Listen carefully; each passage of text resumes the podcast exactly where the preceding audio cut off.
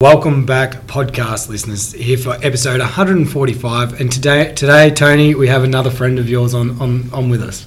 We do. Tracy Lamb from Houston in Texas, originally Australian, Queensland girl. Uh, so I met Tracy and Tom probably about a year ago now. Yeah, that's yeah, right. So it'd be about a year ago. So it's uh, you reached out to us as an Australian expat living very successfully in the US. And you're here in Melbourne today, so we're not doing this via Teams or Zoom. No. Uh, so wel- welcome to our office. Oh, fantastic. Thank you. What a gorgeous view. And it's so It's great bad, to it? it's not bad at all. The coffee's wonderful, the view is wonderful, and it's so great to be here in person and actually see the 3D version of you too. That's right. So welcome back to Melbourne. So uh, and looking forward to dinner tonight. Oh, I am too. So, I yeah, am so too. uh, it won't- it won't be a big Texas steak. Uh, it's a fusion Asian. I think we're having Oh, tonight. perfect. That is perfect. And no better place for Fusion Asian in Austra- than in Australia. Very, very true. Very true. Um, I'm going to go back through, if it's okay, some of your very impressive uh, resume. It's uh, so. 27 years of experience in commercial aviation, uh, 7,000 flight hours, domestic and international on Boeing 737 for Virgin Australia, 11 years as a fl- uh, flight instructing, corporate international operations uh, in Australia and New Zealand, Asia Pacific region, including Papua New Guinea, uh, Nauru, experienced ISO 9000 2008 lead auditor, conducted over 80 safety audits and inspections on fixed wing, rotary wing, and unmanned aircraft operators and maintenance organisations in Europe and Australasia, including Hong Kong and China. Tracy led a global team for SGS Aerospace in developing remotely piloted aircraft systems, RPAS, inspection and audit capability based in London, UK, then later out of New York, USA. SGS is the world's largest testing, inspection, verification, certi- uh, certification company. As Vice President of Safety and Regulatory Affairs and Chief Pilot, AUVSI, Tracy led the organisation developing the world's first industry certification program for unmanned aircraft operator and system safety and remote pilot training. Also spearheading advocacy initiatives for practical UAS legislation in Washington. You are currently studying, resident? Uh, Yeah, I am currently a um, I am a PhD PhD aviation. candidate at PhD Embry-Riddle Aeronautical University. so next year we're calling you Dr. Lamb? Oh yes, I hope we call. I hope we call me Dr. Lamb later this year. But uh, Okay, so it's like yes, to be, uh, and your father was Dr. Lamb, I learned my earlier as well. yes, my dad had a PhD in mechanical engineering. Okay, so which Yeah. kind of makes sense in respect to a lot of us do follow our parents' footsteps in a lot of ways. So yeah. uh, so to do a lot of the things you've done, uh, with I mean we have your PhD aviation, which you're currently studying, about to finish, Master's Business Management Aviation, uh, Bachelor's Degree in Aviation, Diploma of Aeronautical Mathematics and Physics, University of Queensland, 2005, Diploma of Aviation Air Law, Airline Transport Pilot's License, Command Multi Engine Instrument Rating, Senior Flight Instructor Grade 1 with Multi Engine Training Approval, uh, ISO 9000 Lead Auditor, Certified Unmanned Aircraft Remote Pilot, uh, level, uh, which is the top level three certified instructor, Critical Incident Stress Management Counsellor, Virgin Pilots Peer Support Group, uh, former chair of uh, CASA, is it CASA? Work- the working group at Yeah, CASA, working, working group. group. two and four. Uh, university lecturer, Safety Management Systems, Human Factors. If we look at our window to the right at RMIT. Go RMIT. yeah, I'm, I'm, I, that's my background too. That's I'm right. It's just not that big or anything. so- Glad I'm glad Tony's had coffee. He Yeah, I had needed get through it. needed the Oh, coffee. don't worry, Tracy. It took Jamie seven years to do his three-year degree. um, former member of the executive board of the uh, AAUS, uh, UK CAA ambassador, uh, AU VSI ambassador, AU VSI representative of the on the FAA USAST, and various ARCs. And if we have a look at your work history, uh, just besides your volunteer at American Red Cross, Blind Sport Australia, and Angel Flight Pilot and Earth Angel Driver, uh, we have some of uh, uh, there are a whole lot of other qualifications. so we'll go to. Um, so So I'm just going to show all experience. Here we go. So it's, um, I mean, this this is impressive for someone who's only 29. Oh, absolutely. Oh, I'm only 21 actually. I, I apologise. so, you're a senior flight instructor for the Australian Wings Academy. Uh, you've been captain, instructor, and first officer, safety officer, Projet Aviation. Uh, contractor human factors and CRM facilitator at Ansett Aviation Training, senior first officer at Virgin Australia, Boeing 737 700 800, uh, domestic routes and international routes. Um, member of the board of directors, the AAUS, Australian Association for Unmanned Systems. Yes, big conference next week in Canberra, Canberra? everybody. Yes. Yes. bit of a plug there. The Global RPAS Safety Manager Aviation Advisor and Lead Auditor at SGS Aerospace. Uh, you have Manager of Safety Data Analysis at the Bristow Group in Houston, Texas, which what brought you to Houston uh, in Texas. Vice President Regulatory and Safety Affairs and Chief Pilot AUVSI in Alphington, Virginia. Arlington. Arlington, sorry, I'll read that. Correct, not Alphington, Victoria. Uh, and you're Senior Advisor Regulatory and Safety at American Robotics. And now, the for the last five months, the Chief Executive Officer at Quantum AI LLC in Houston, Texas. Yeah. Tracy, welcome. Gosh. It's, um, well, thank you, Tony. totally wow. now, so Wow, That- and all of that on off your uh, off your phone there. That was I should have printed it out. Tracy, one of the reasons we've asked you to come here today, I mentioned earlier, uh, last week was International Women's Day. Yep. And a lot of the things you've studied, a lot of the areas you've worked in, uh, especially being a pilot, uh, is something that is very male dominated. Yes. And we were speaking earlier about the fact, uh, or even, you know, what you studied in respect to your physics and uh, mathematics at Queensland University. yeah. Can we talk about some of those early days? You were the first female flight instructor where your school in in Queensland. I think that was the case for five years. Was that correct? Yeah, that's that's correct. That's correct. Actually, um, you know, it is a very aviation is a very male-dominated industry, a traditionally male-dominated industry. There's some amazing females that have come up through aviation, but it it still tends to be when I started, you know, nearly thirty years ago. Um, you know, I, I was the only female learning to fly at, at the school that I was learning on the Gold Coast. And then as I went through my training, I noticed that I was the only female in a lot of these classes. Um, once I became qualified, I noticed I was the only female uh, working as a flight instructor. Uh, which was very unusual. Uh, and that was the case at a couple of places that I worked. Uh, you know, up on the Gold Coast, there were some charter operators, and none of those charter operators had female pilots. So, you know, for someone coming up, and I, you know, obviously he was a lot younger back then, it was very eye opening to see and recognize hey, I've gotten myself into an industry that is not really usual for females, and that has other other connotations like, you know, peer support and who do I reach out to if I have some challenges Were you treated issues. differently? Did you feel as though at least you were treated differently being a female in such a male-dominated industry? Absolutely, yeah, Yeah. absolutely. You do recognise that, and um, you know some of. Did you recognise those. it at the time, or with the benefit of hindsight, where you know nowadays it's there's a lot of these male-dominated industries where it's just you know females are in them now, and our industries as an example. Yeah. Um, so did did you think at that much at the time, or was it still very much in your face then? Yeah, it, that's a really good point you raise. I didn't realize it going into the industry because, you know, I just fell in love with aviation. I fell in love with the mechanics of the plane. I fell in love with the processes and the science, and I fell in love with flying and being up in the sky. And all of that was quite all consuming to the point that it wasn't really until I was quite entrenched in my training um, that I started to recognize hey, I'm the only female who went solo this week. And then you start to look around and you think, actually, I'm the only female that's gone solo in like five years in this school. And that's when it started to hit me.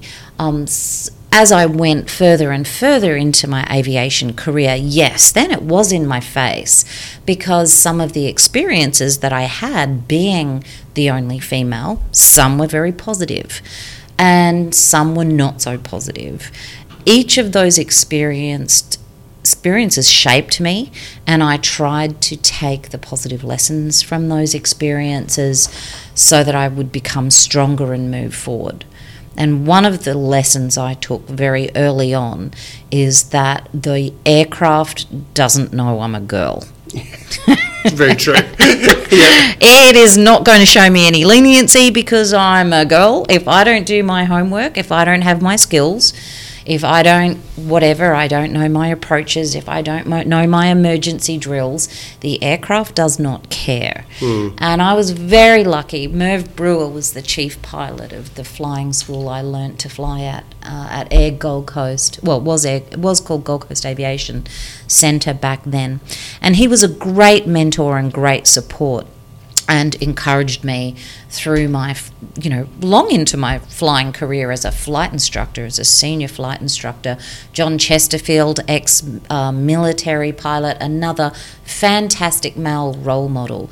But as I now reflect on my nearly 30 years of aviation, I find that there have been some excellent male role models that have really meant a great deal and helped shape my career and kind of made up for all the doofus males that were would have tried to stifle it. Yeah. So if you can keep that positive outlook and never lose sight of the fact the aircraft doesn't know you're a girl and um, your passion for aviation is non-gender yeah. specific, yeah. and that's really what kept me going. Yeah. You know, um, I always tried to be better than I could possibly be, so I've always been my own competition. Yeah.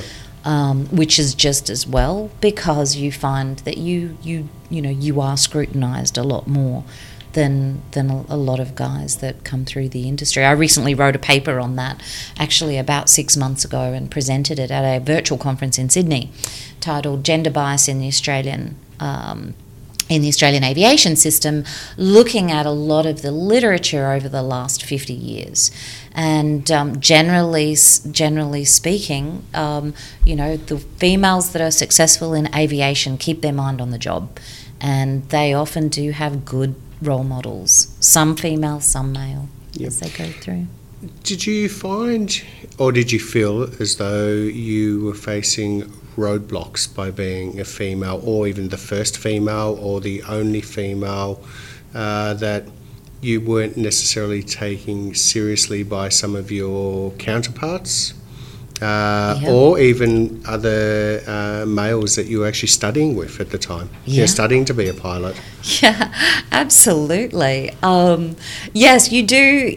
And for what reasons we don't know. Are they? Are they, do you just come up against some males uh, and females that are insecure themselves? So mm.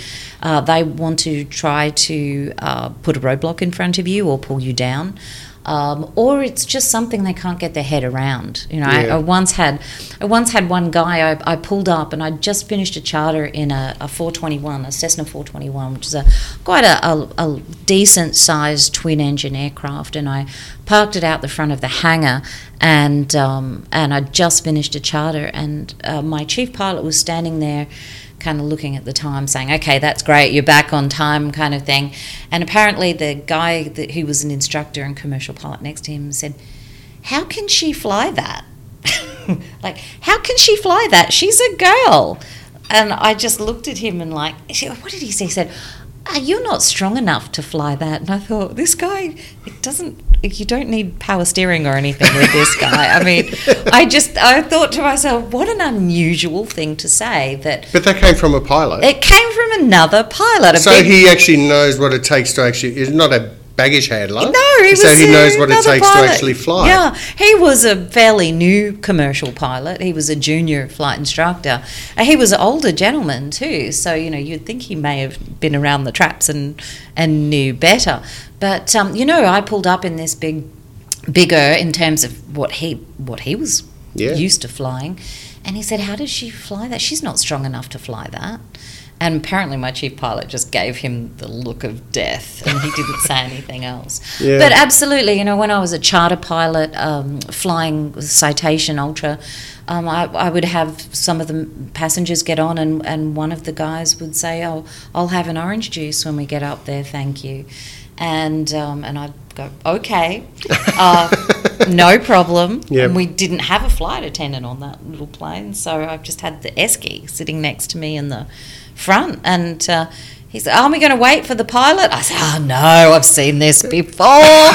Just press that it'll be all right. And his face was just so white. And I said, Yep. Don't worry. I said, I'm your pilot. And honestly, the guy looked as if Now get your own orange he, he looked as if he was about to die. Yeah. Um, but you know, I think you know it's kind of funny, and I, I did used to have a bit of fun with that when I was younger and uh, as and a charter pilot because Yeah. most people would expect a, a guy, you know, handsome, good-looking guy to come. Instead, there's this shaggy little blonde thing that's you know showing up to fly the aircraft. So you know, I think it's that. Did you ever get in a pilot and say, "So where are the keys? yeah. How do you start this thing?" oh, I know this is something. You press something. I don't know. so I did have a, I did have, uh, I did have fun with it when I was younger and, and cuter. Um, but you know, it goes, it goes to show that you know we judge people by their appearances. We, Yeah. we are conditioned from very early in our lives to have this cognitive bias, to have this gender stereotype bias. And, you know, we can blame everyone from Hollywood to, you know, to our parents or other role models. I mean, look at look at Top the first version of Top Gun. Now, I haven't I'm- seen the new version I haven't of Top seen the Gun. new version either. Oh, I can't wait. But Yep. apparently, there's a female fighter pilot who's the hero. And I can't wait because, you know, back in the 80s, I watched the movie Top Gun. And for some weird reason, I just was so jealous of Maverick. I just wanted to be like Maverick. Mm. But the thought of being a pilot never crossed my mind. You know, I, I went home and I spent I got hours called goose a lot as a kid, but I don't think I was ever a co-pilot. I think I was just a goose. I just Yeah. wanted to be Maverick. I just wanted to fly those things, and it never crossed my mind. Did you ride motorbikes really fast as well? I did not because only the boys rode motorcycles in my family Okay. until later life. So, you know, you grow up and, you know, through no one's fault, really. It's an awareness thing, especially when I was growing up, that boys wear blue, boys do this. You know, my father was a mechanical engineer, my mother was a hairdresser. What do you want to be, Tracy? Oh, I want, I want to be a graphic designer. Yep, that's gender appropriate. Go do that. You know? But Tracy, you, you actually gave me a good segue just before talking about Hollywood because as a charter pilot, you did charter around Matthew McConaughey for Oh, uh, for two months, wasn't it? I, I was and you did stay talk about separate- Matthew's stereotype. You said in those two months you never actually saw him with a shirt on.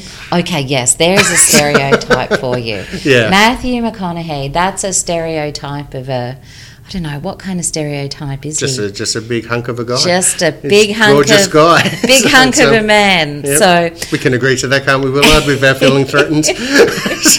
so, uh, so he yeah. never wore a shirt once. I did five flights with him over about a, gosh, five flights over about a six month period, I guess. Um, picked him up from Hamilton Island in the citation, flew him up to uh, Kavieng in New Guinea so he could go and do his diving and his surfing. And he had Camila with him. She was just gorgeous. Really lovely people. She never said, Matthew, can you put a shirt on? She never once. No. And I never made him do it either. I understand. So- Uh, it kind of makes sense, doesn't it? so it's, uh, that makes sense. Yeah, but uh, it was it was good fun flying Matthew. He was very down to earth, very lovely guy. Um, you know, aviation's been very good to me. I've flown all over the world. I've flown movie stars. I've flown politicians. Um, I've often, as you said And before, Kylie flown Kylie Minogue. The kettle wasn't working in the aircraft when I flew Kylie Minogue. The uh, the hot water uh, uh, urn was not working, and Shame. all she wanted was a cup of green tea. And I thought, I've got Kylie Minogue here. I'm her pilot, and I don't even have the hot water for her to make a cup of tea. How bad is that? Uh, but she was beautiful. I had politicians. You know, um, what kind of career can give you that opportunity to not be able to make a cup of tea for Kylie Minogue or hear Matthew McConaughey's didgeridoo playing at 30,000 feet when he's not wearing a shirt. Um, you know, I, have been very lucky. My time as All a the girls here are going to be very jealous now. Oh yeah, and I have photos. I do have photos. and so you should. Oh, so it's uh, yep.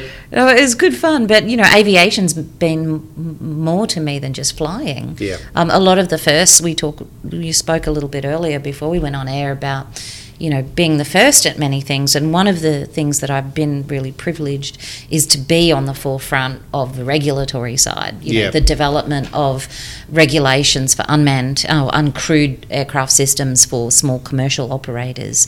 Both here in Australia, we had our uh, regulations codified in 2002, long before I even knew what a drone was. However, um, when commercial drones started happening, I was lucky enough to be at the forefront. So most people that. know of drones as being military. So Yeah. what's a commercial drone? So commercial UAS is um, they range in size and application. They can be something from uh, like a small DJI thing that you buy commercially off the shelf at um, JB Hi-Fi.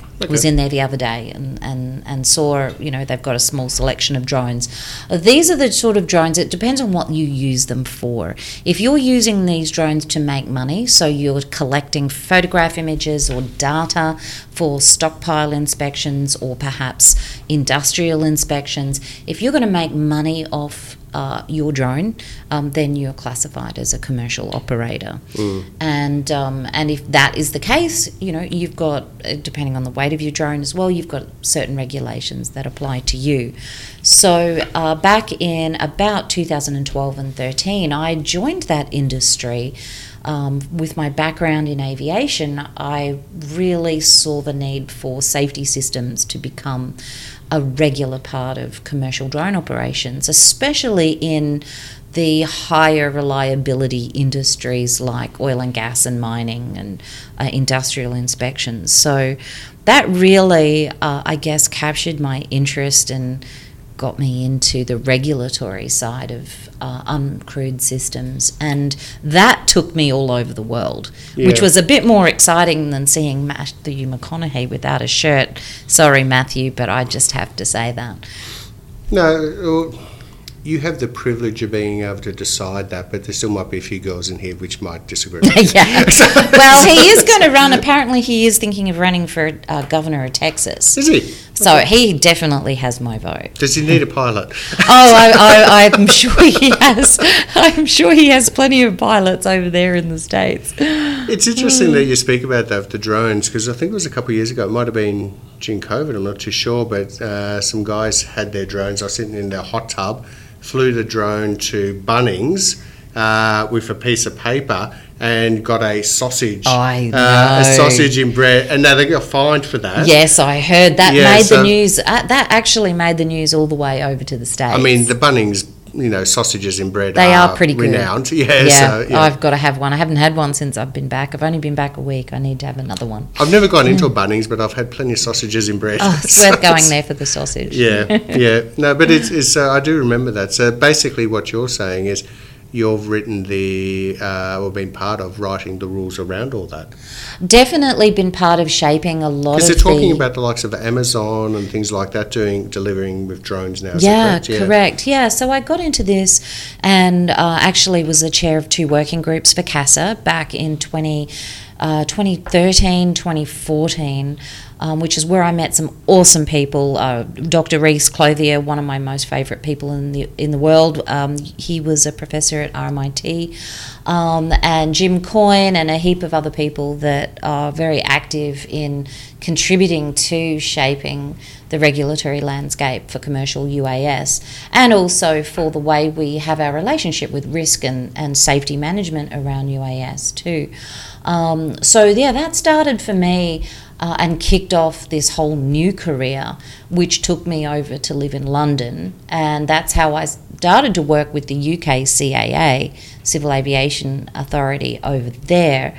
And ended up getting put onto the International Civil Aviation Organization's RPAS panel, which I still actually serve in that capacity. And ICAO have just made me a subject matter expert on UAS regulations globally. Although I have to say, for the last six and a half, nearly seven years, my work has been focused in the United States um, through the FAA and it's the FAA who are actually funding my research, my PhD research through Embry Riddle Aeronautical University. So, working closely with the FAA on a lot of their aviation rulemaking committees. Uh, the most recent one was the BVLOS ARC, which is the um, flying the drone beyond your visual line of sight, Okay. and also working on concepts like one to many um, one to many operations. So one remote pilot uh, sitting in a room, able to control, you know, three, four, five, or ten drones At the same one- time? At the same time, yes.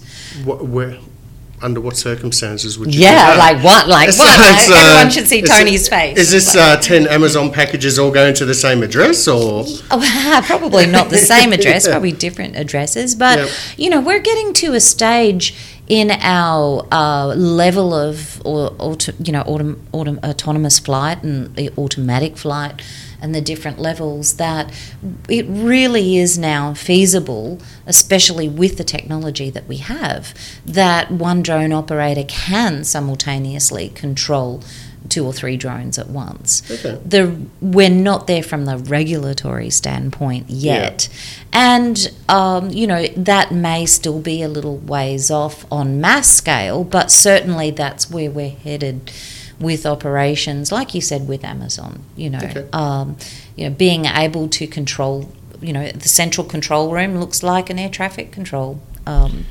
operations hub. You know. And uh, you know it's it's quite feasible that because there's been talk, more. there's been talk for many years ever since you know uh, we were kids, where they would have unmanned fighter jets, no requirement for Maverick or Goose anymore. Yeah, yeah. Uh, so, but Well, we definitely have those, you know, um, with the Predators and the Reapers and the Global Hawks. You know, they're all unmanned, unmanned military drones that do incredible work of surveillance. The But Tritons here in I mean, Australia. Okay, so you're mentioning uh, now. I don't know what they look like, so I'm thinking the F111, which is I know is ancient now. Uh, so if I'm thinking, say, the F111, so a fighter jet, uh, some, something like the fighter jet you see in, say, Top Gun, as an example, and having them as unmanned fighter jets is is that something that is still, or is it still just, know, they're still talking about it? No, it's definitely not pie in the sky stuff. It's Yeah. definitely. I mean, you look at the Kaman.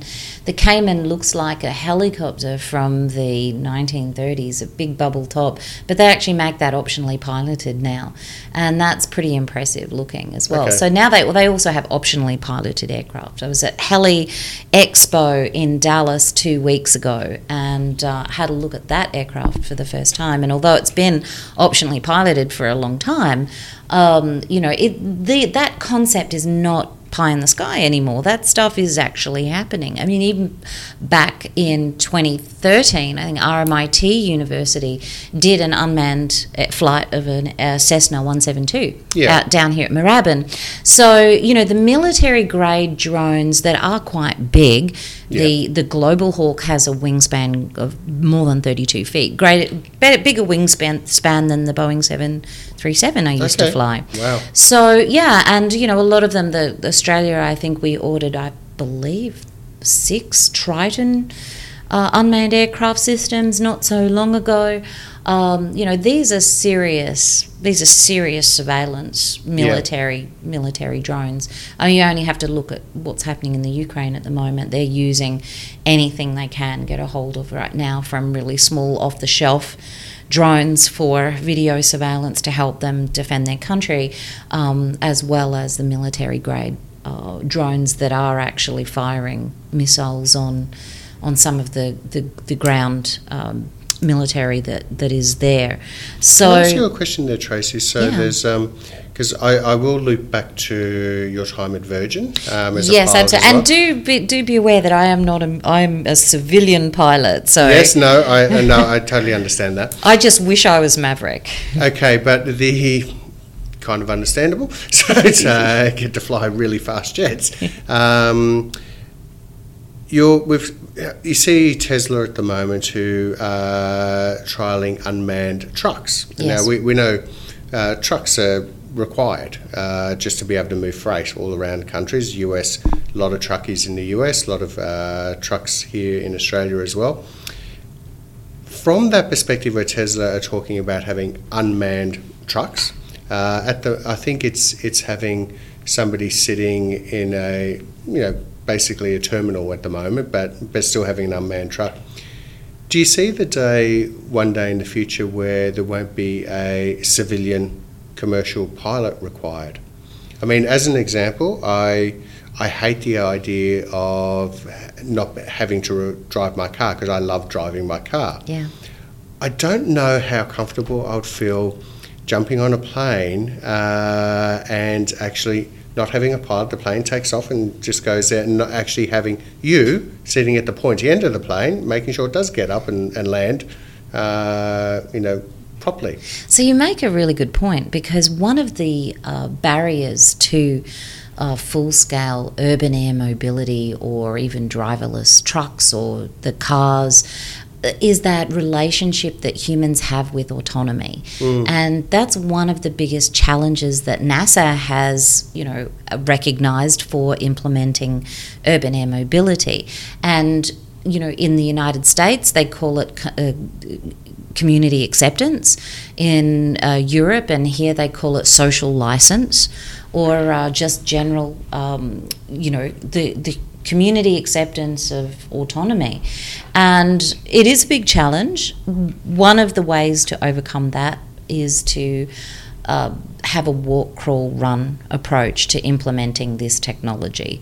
So, you know, when you look at, and EVE Air Mobility, um, they're very prominent here in Melbourne with our local government here, one of the most forward leaning state governments in the world that have partnered with uh, Eve Urban Air Mobility to actually think about having that concept of operation for urban air mobility operating here um, to start to figure out solutions to those challenges. And I don't think that, you know, they're not going to go straight into autonomous operations. There will be pilots in those craft for the foreseeable future until we as a society and as operators and as companies implementing this know that we can trust the autonomy. Mm. Okay. The autonomy is trustworthy, but we don't actually have that exposure to that yet at the moment. And I think that there's going to be a lot of scrapes and teething problems along the way. I mean, you're having a look at Tesla right now with, you know, there was a lawsuit only fairly recently that just got settled about the autonomy not warning the driver in time to avoid hitting a pedestrian Yeah. and and that sort of thing is is quite tragic because as humans we need to trust the autonomy but we also need to have a certain level of respect for the autonomy and the autonomy must be human centric so it must be able to work with us as humans because we as humans have limitations you know we get bored and we switch off we check our phones where we should probably be monitoring the autonomy It's interesting because my car tells me everything I'm doing wrong as I'm driving it. So it'll, uh, it'll, you know, warn me if I'm going over the speed. So that's constantly going off. Yep. The it's, um, if I change lanes without indicating, Yep. it, it'll warn me. Yep. Uh, it obviously it beeps if I am changing lanes and it feels as though there's something there. Yep. Uh, so so it'll beep at me. So you know. So you're building up a relationship with trust with your with your car, but Well, it's just it- annoying. Yeah, No. and there you go, and it's annoying. So but in this saying that, though, if you're even getting too close to the lane, it will actually a vibration goes through the steering wheel. Yes. and that's I suppose if I was driving the country, feeling drowsy and Yeah. about to go off the road, it actually vibrates through the steering wheel, although I'm not off the road or it's just because I'm too close Yeah. uh, to that lane. So you, as a human, um, have already started your relationship with this car. You can. I like my car. Yeah, you do, don't and it's keeping it. you safe. You've expressed the fact that you trust it to keep you safe.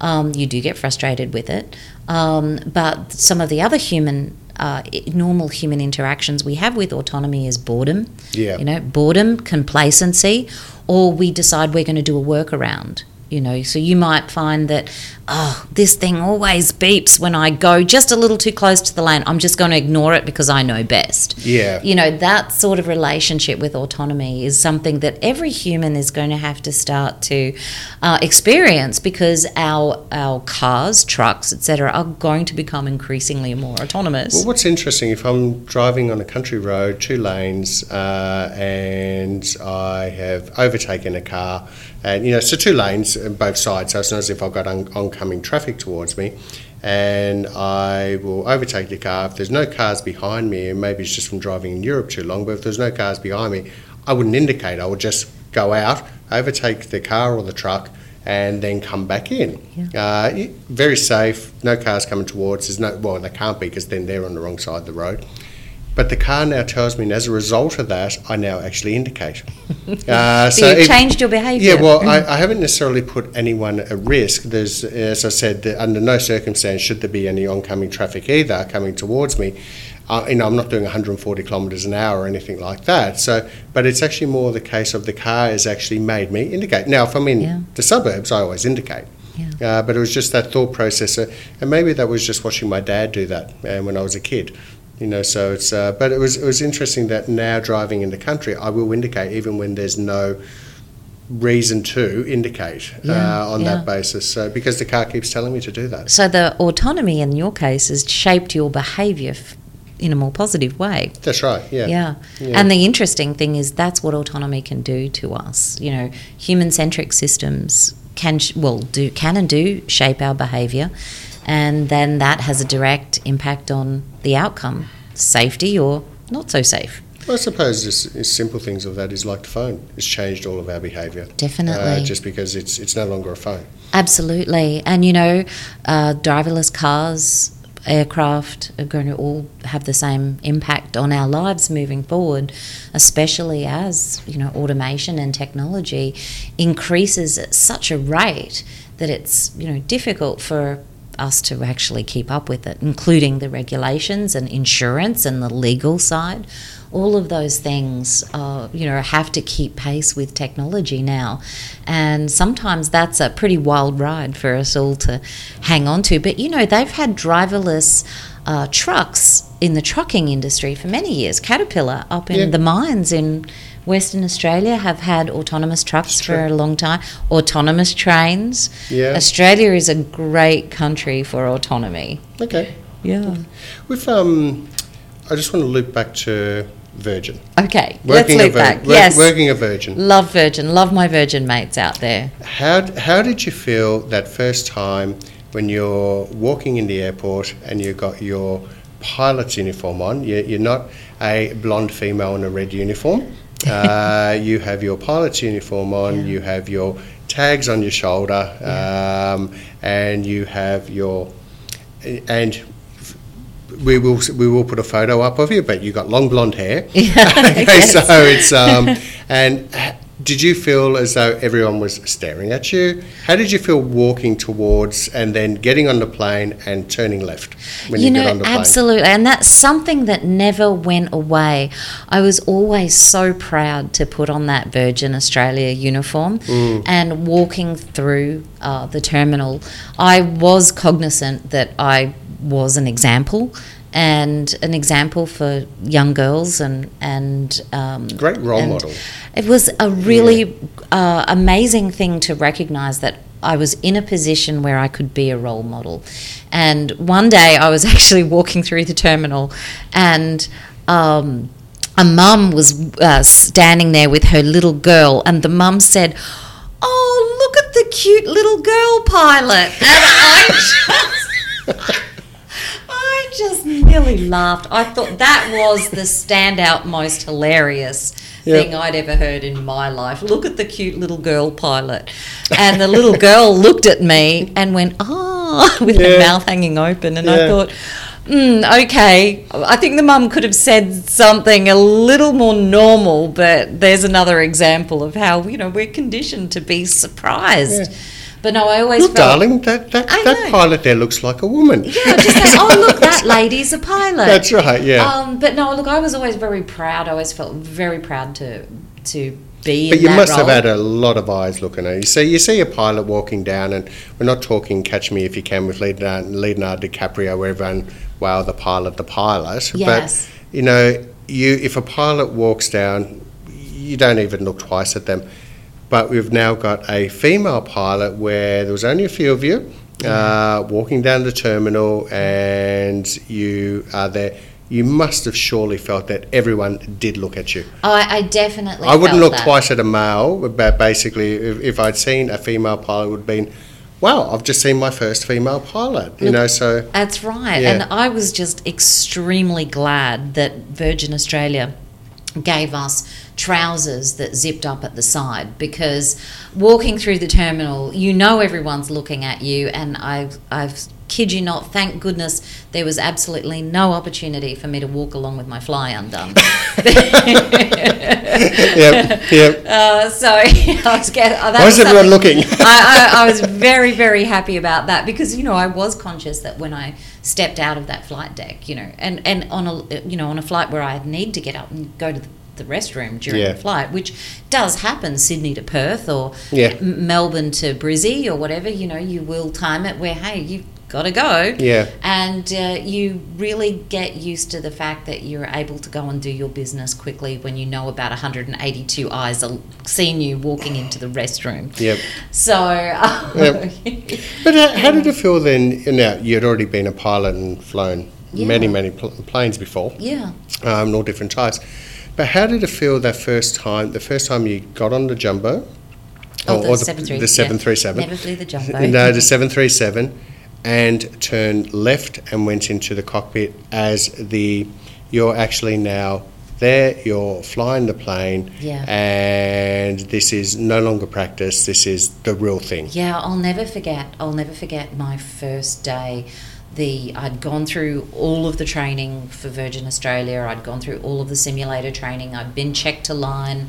You know, everything was was was done and dusted, and it was my first day flying where I was the first officer, mm. and it was my leg. And you know, the captain said to me, "Well, you got this one," and I, I, it was overwhelming. It was it was such a mixture of so proud mm-hmm. to have this opportunity, so um, amazed that all of my work for so many years working in general aviation had paid off, and I had you know had the privilege and the opportunity um, to earn that right that that right hand seat in the seven three seven and the butterflies, and also then the tremendous responsibility that, hey, you know, remember what I said at the beginning of the podcast.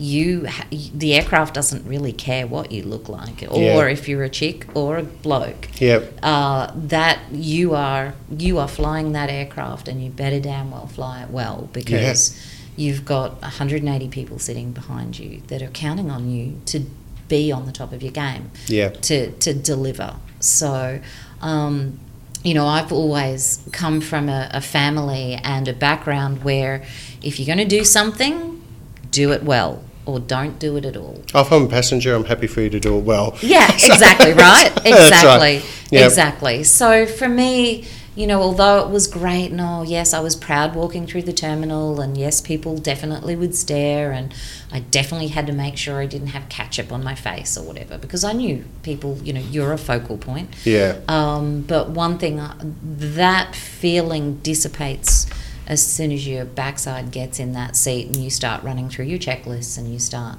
you know, you get to work. You roll up your sleeves and you get to work. Yeah. And um, and that's something that you know, my work is what keeps me going.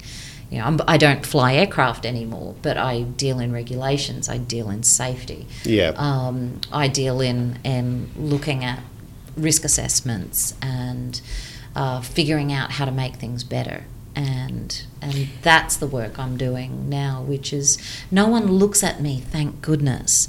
I could have my fly undone, and no one, frankly, would know. Plus, I'm getting older, but I, Yeah. you know, I still have that same approach to my work Yeah. that I did when I was flying.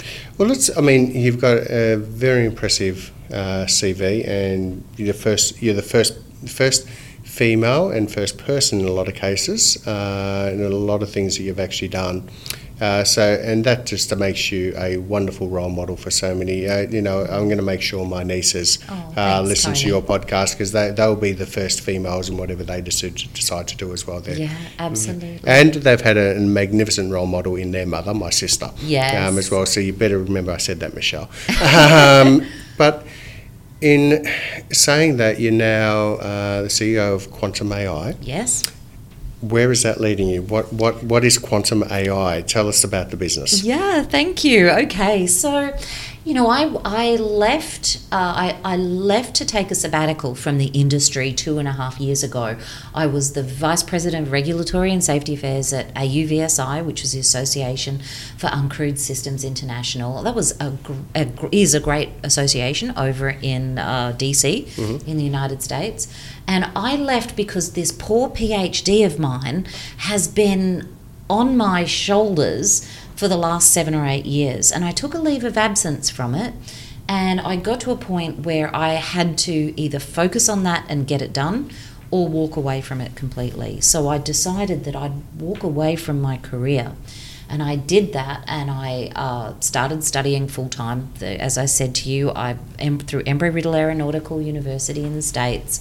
Um, lucky enough to jag a, a role as a resident student back then, and the FAA's funded my research, which is great. Got through all of my classes and all the rest of it, became a candidate last year, which basically means now I'm just in that dissertation phase.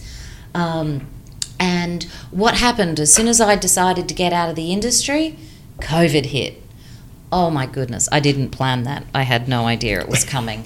but what a time to hide in academia when there's nothing else that I could Yeah. have been doing anyway. So that was really, for me, uh, incredible timing that I was locked away in academia anyway. But at the end of uh, last year, November, I started thinking, you know, this PhD is almost finished. What am I going to do with the rest of my life? You know, I have so much experience in aviation and drones and um, commercial commercial drones, and there's so much and safety and risk. And I thought there's so much I want to do for the industry. I really want to be a driver for practical legislation and po- practical policy so that the regulations that we make help the regulators, not only in the United States but around the world, keep up and not stifle innovation. And the only way to do that is through practical safety risk and a relationship with risk, risk and resilience, Yeah. essentially. So, because that is the key to unlocking all of these uh, new joint ventures that we have with our relationship with autonomy Yeah. you know and the regulators need help keeping up with the capability of autonomy we as an industry need help integrating autonomy safely.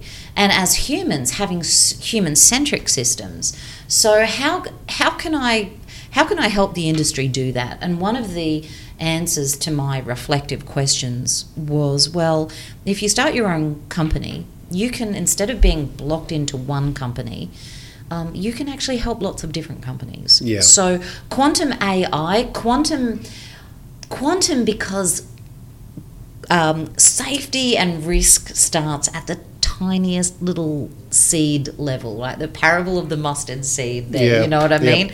It starts, risk and safety start as a thought, right? and then it grows from there because what you think about you changes your behavior, your behavior changes your actions.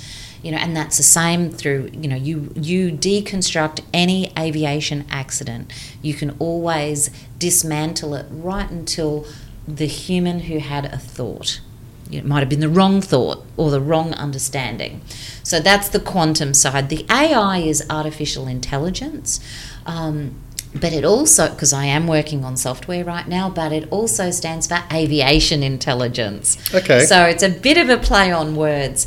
So quantum AI is all about uh, risk and resilience in autonomous systems, um, where we uh, look at um, integrating the human centric factors into autonomous systems. Yeah. So at the moment, I am very privileged that um, my philosophy on risk and safety uh, mirrors that of American Robotics. So they actually uh, took me on board uh, this January. And I've been consulting with them for a little while now, which is fantastic.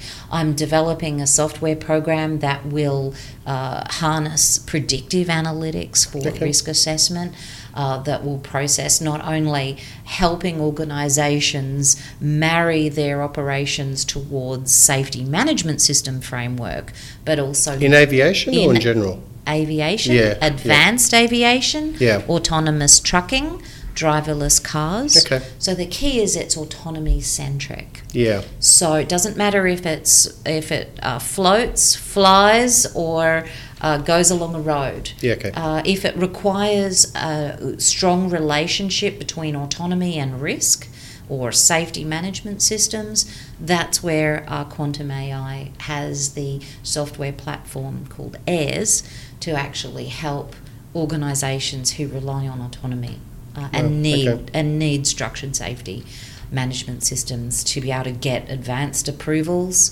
um, from their regulator. Obviously, at the moment, I'm in the United States helping uh, organisations get greater regulatory approvals for with the FAA. Yeah.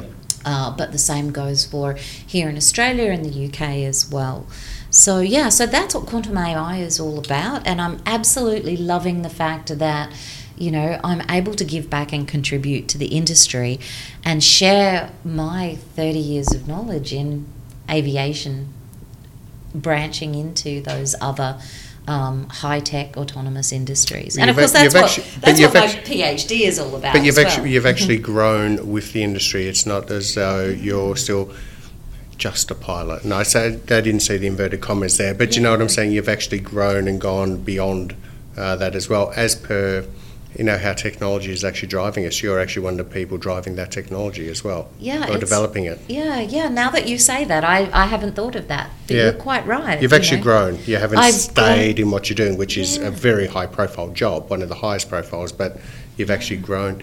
That's true. That's actually very true. And I sometimes need to actually, I think we all probably sometimes need to stop in our journey and look back Yeah. how high we've climbed up the mountain and what we've done. and Absolutely, and just remind ourselves at times. Yeah, because I, I do forget, you know, I, Yep. I still feel, I mean, I get so focused on my job and my role and my deliverables that I forget to stop and smell the roses and look back and say, hey, actually, you know, wow, I've done a lot actually. I have uh, two final questions. Uh, so, without notice, the first one is you mentioned NASA before, and the first thing that popped into my head was Houston, we have a problem. so it was, um, and in saying that, uh, so if Jamie and I do end up in Houston, uh, Houston in uh, June, uh, do you have any special contacts in NASA so we can actually get a good tour? Oh, absolutely. I have the best contacts. I was in hoping that was the answer. And you know what? Uh, my girlfriend Danita, Yep. she is one of my PhD colleagues. She, Danita, we can't wait to meet you. She is absolutely. She actually works at the uh, NASA Jet Propulsion Lab. She's actually with Boeing, but she is the one that can take you through on the tour. And she's been promising me uh, since just before COVID started that she would take me through. She is an engineer that looks after the systems on the space station. So she is an amazing lady. Looking forward to meeting you, She is Danita. going to graduate this year as well. In fact, Yep. she is getting ready to defend her proposal as we speak. Yeah. And uh, when you come over, we'll have to get her on the podcast. Houston, we have a problem because Jamie's turning up to NASA. Don't let him touch things. What's that? What's that too? So it's um, last question. Uh, question without notice, but there are, you know, there's there's I, I have a lot of my female friends are very strong and very successful females. Um, so and and I've always, I suppose, been drawn to them because my mum is one of them. So she lacks self confidence, made us grow up with massive self confidence. My sister is definitely, you know, very strong, and her daughters, uh, you know, are just amazing young girls. You're a role model to a lot of these young girls uh, who might have seen you on that Virgin poster uh, back in 2012, wasn't it? The It's AFL Virgin yeah, poster. so, yeah, yeah. And probably, oh, I was the oh, little look- oh, female look. pilot. yeah, the little female pilot. She's probably a model. Oh, yeah. They well, yeah. Well, that'd be nice if they thought that. no, true, but but it's interesting that I wonder how many people did think that and didn't actually say, you know, yeah, she's Virgin. actually a she's real actually a real pilot. pilot. Yeah. You know, so it's um, so but just based on that, what do you say to these young girls in respect to growing up? We grew up in a different world. We're similar Yeah, ages. yeah. We grew up in a, diff- a different world. So our parents grew up in a Yes. very different world. Certainly, very very sexist. Yeah. Um, what do you say to these young girls growing up today in respect to, you know, anything's achievable? What would you, what would, what would a young Tracy Lamb say to uh, to these young young girls today who are going to be the changes of our world? Yeah, absolutely. I, I think that's a fantastic uh, way to, to finish as well. I would say to my young self, um, keep doing what you're doing. Do find something you really love. If you do something you love, you'll never work a day in your life. You know, so firstly, do something that's in your heart that you love, and if that's flying an aeroplane, or becoming a lawyer, or being a neurosurgeon, or working at the space station, or becoming an astronaut, or being a truck driver, you know, if that's what you want to do, do it. And then focus on on your job and yourself. And because you know if you're doing what you love it'll give fill you up it'll give you pleasure it'll satisfy your creative side or your yearning for academia or whatever and the other advice is, is if you do come across those hurdles or those people that are not supportive don't really pay them that mind. You can take the lesson from them, but make sure it's a positive lesson for yourself. Oh, I will, you know, I don't, I, I will be better, stronger, or faster, or I won't let this person um, make me second guess myself. Use that as a tool to make yourself stronger. So if you can flip any negative that you instantly perceive as negative into a positive somehow, then absolutely just keep forging forward and you'll achieve your dreams.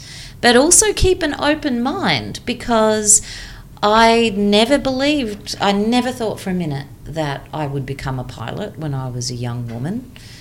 Uh, I became a pilot. I followed my passion. I followed my bliss. I was dedicated every step of the way to that passion. And my open mind, I guess, has led me on this journey that here am I, you know, leading regulatory and policy and safety organisations through times that I couldn't have even thought possible back, even when I was a pilot. So um, stay dedicated to what drives you. And I I, think, I just want to add one more thing to that. Yeah. Um, I, I will also disclose the fact that you're also a wife and you're also Yes. a mother. yes, yes, yes. So your son does live here in Melbourne, Yeah, and you know, so it's so it, it's not as if you followed your heart, your career, and your passion to the detriment of uh, raising your son, to the detriment of anything else in your life at all. So absolutely. and so it's it's following a passion doesn't mean to the detriment of any other thing that you want to achieve in life as well. That's correct. In fact, it's it's quite funny that you say that because my son is now, oh yes, he's living here in Melbourne. He's an ex, uh, successful junior executive. Uh, he never wanted to become a pilot. Um, I, I offered it to him. He said, "No, mum, what? Become a pilot like my mother." but Yeah. one thing that I always that always drove me ever since he was a little tiny boy is I wanted him to be proud of me. I wanted him to see um, I wanted him to see what you could do with your life, and we're very close. And I'm very lucky in the sense that he has taken you know, he has seen my career develop and grow over his, you know, 29 years. Mm. And, you know, he's he's learnt lessons from watching me go through that. Mum, he'll say, what do you do when this and he comes to me for advice and he says but did you find this difficult when you were going through this or whatever even though he's not in aviation what astounds me is that by osmosis he's picked up a lot of those get up brush yourself off and keep going lessons. And that does that absolutely floors me that Tracy, I think the greatest thing for any young man in life is to have a strong strong mum. exactly Yeah, and I wanted him to have a strong mum. Yeah, so, it's uh, yeah. and and he certainly has. So Yeah. I want to sincerely thank you, flown all the way in from Texas for this. Oh No, yes, especially for this. So uh, and I would have gone to the ends of the earth, Tony. No, it has been absolutely wonderful. Thank really you. looking forward to coming over to the US. Uh, you know, if we're in Texas, we're certainly going to go to Houston. I can't wait to meet Tom Yeah, um, as well. So we have met over Zoom, Yes. Zoom Teams, one of them. Yes. So it's um, as well. So really looking forward to that. Tracy, thank you so much for today. Thank you, Tony. You're most welcome. It's an absolute pleasure. The Kofkin Bond podcast is a product from Kofkin Bond & Co., which we are an authorised representative of Kaman Financial. All information in this podcast is for education and entertainment purposes only. It is not intended as a substitute for professional finance, legal or tax advice. The hosts of the Kofkin Bond podcast are not aware of your personal financial circumstances. Before making any financial decision, you should read the product disclosure statement and, if necessary, consult a licensed financial professional. Do not take financial advice from the podcast. For more information, head to the disclaimer page on the Kofkin Bond website, or you can find resources on the ASIC website and find a registered financial professional near you. In the spirit of reconciliation, Kofkin Bond and Co. and the host of the Kofkin Bond podcast acknowledge the traditional custodians of the country throughout Australia and their connections to land, sea, and community. We pay our respects to their elders past, present, and extend that respect to all Aboriginal and Torres Strait Islander people today.